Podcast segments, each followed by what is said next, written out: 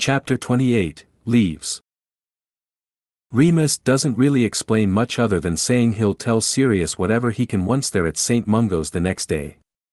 He's suspiciously quiet the remainder of the night, never sleeping, staring up at the ceiling as Sirius sits cross-legged on the bed and gazes at him, eyes steadily filling with a glare the longer the silence stretches out around them. None of it makes any sense and it hasn't since the beginning. Sirius wants answers, something Remus seems to at least partially have but refuses to give in any capacity that quells Sirius's building rage, blood boiling beneath his skin as the night passes by, sunlight eventually streaming through the parted drapes of the windows, bouncing golden rays over Remus's body that Sirius had worshipped not that long ago but can't bring himself to even consider touching now. By the time they arrive at the hospital, Sirius is seething, teeth gritting in his mouth, held tightly against the accusing words that threatened to tumble out.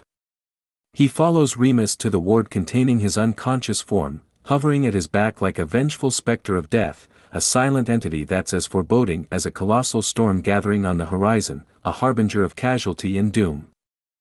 Remus pulls his wand without a word once they're beside Sirius's bed, the ward once again empty of other moving figures.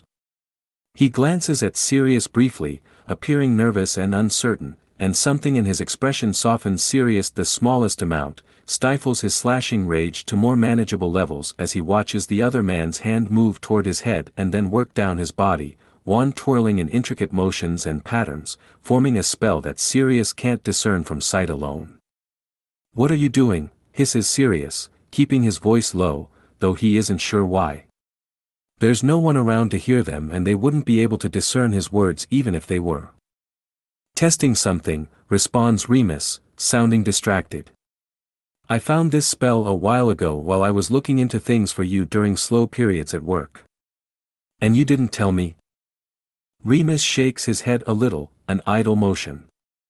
I wasn't sure how to make use of it until now. I'm still not certain it'll work, but. He trails off, eyes flickering back to Sirius, puzzling something out. You mentioned your head keeps hurting. Sirius nods but Remus is already turning away from him, wand moving back to Sirius's head on the bed, the tip pressing against his temple. Sirius twitches with the sensation. Remus remains silent for a while, focused, unblinking, like he's watching something Sirius can't see. His wand finally falls away, arm hanging limp at his side. Someone's obliviated you, he mumbles dolefully. What? Cries Sirius in outrage, Remus looking back at him warily. They tried, at least, he murmurs, almost more to himself than to Sirius, thinking out loud.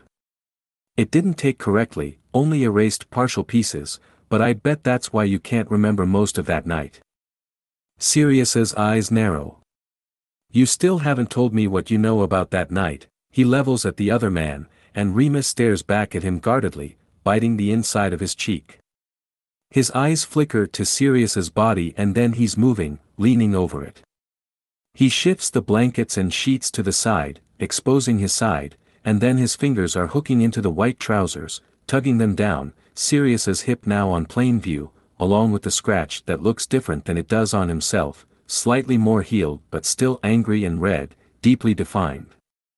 What is it with you and that scratch? demands Sirius, shivering a little at the feeling of skin against skin that doesn't feel like his own but still somehow does, like there's a disconnect he can't line back up properly. It's just a wound, Remus. I think there are more important things to be focusing on here, don't you? Remus shakes his head, his eyes turning a bit pleading. You don't understand, Sirius, he says quietly. It's important to everything. I'm the one that put it there. Sirius stares at him, uncomprehending, and Remus sighs, almost like he's giving up a little. I didn't remember either, not enough, not until I saw it, but I, I was with you that night. I was at that pub. Sirius's brow furrows and Remus seems to wilt under it. It was the night of the full moon and it was, bad. I was hurting worse than usual and my head was filled with, that part doesn't matter. It's part of it and I've learned to deal with him, but that night, I couldn't, explains Remus, no longer looking at Sirius, his eyes planted on that exposed scratch. There are times when drinking helps, and it's not always the best idea because sometimes it can affect me in a worse way, but I was beyond the point of caring. I still had a few hours before the transformation, so I went out, found that pub. I didn't pay much attention to the people around me, just kept drinking at the bar. Someone sent me a few and I didn't question it, but I lost myself a little, which, is a dangerous thing that close to the moon. I knew better. I went to the loo before I left and someone else stumbled in. I never got a good look because it was dim and I was out of my head by then, but it was a tall bloke, dark hair. I remember his laugh.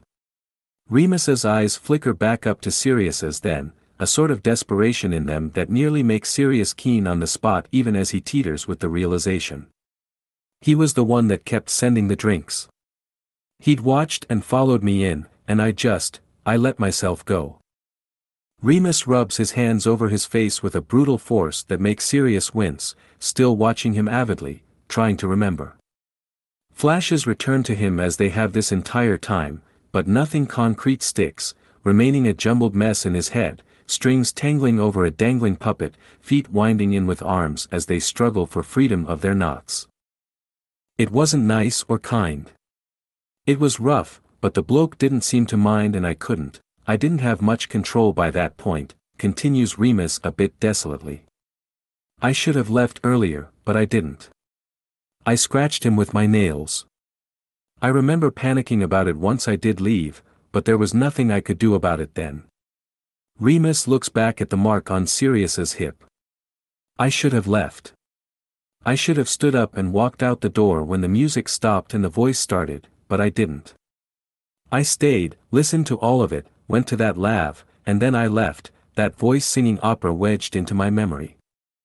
Sirius sucks in a sharp breath, recalling James's words about Sirius's antics that night when he'd gone home to Lily and Harry. His eyes refuse to blink as they look at the scratch over his pale skin and then drift up to Remus, his irises the color of drying leaves in autumn as they cling to life on trees trying to shake them free. It'll never heal, Sirius, says Remus apologetically, referencing the scratch. That's why it looks the way it does. It was too close to the moon and too deep. It'll scar, always be there, but I think, I think it's why we're connected like we are. I think it's why I can see you, talk to you, touch you, even while no one else can.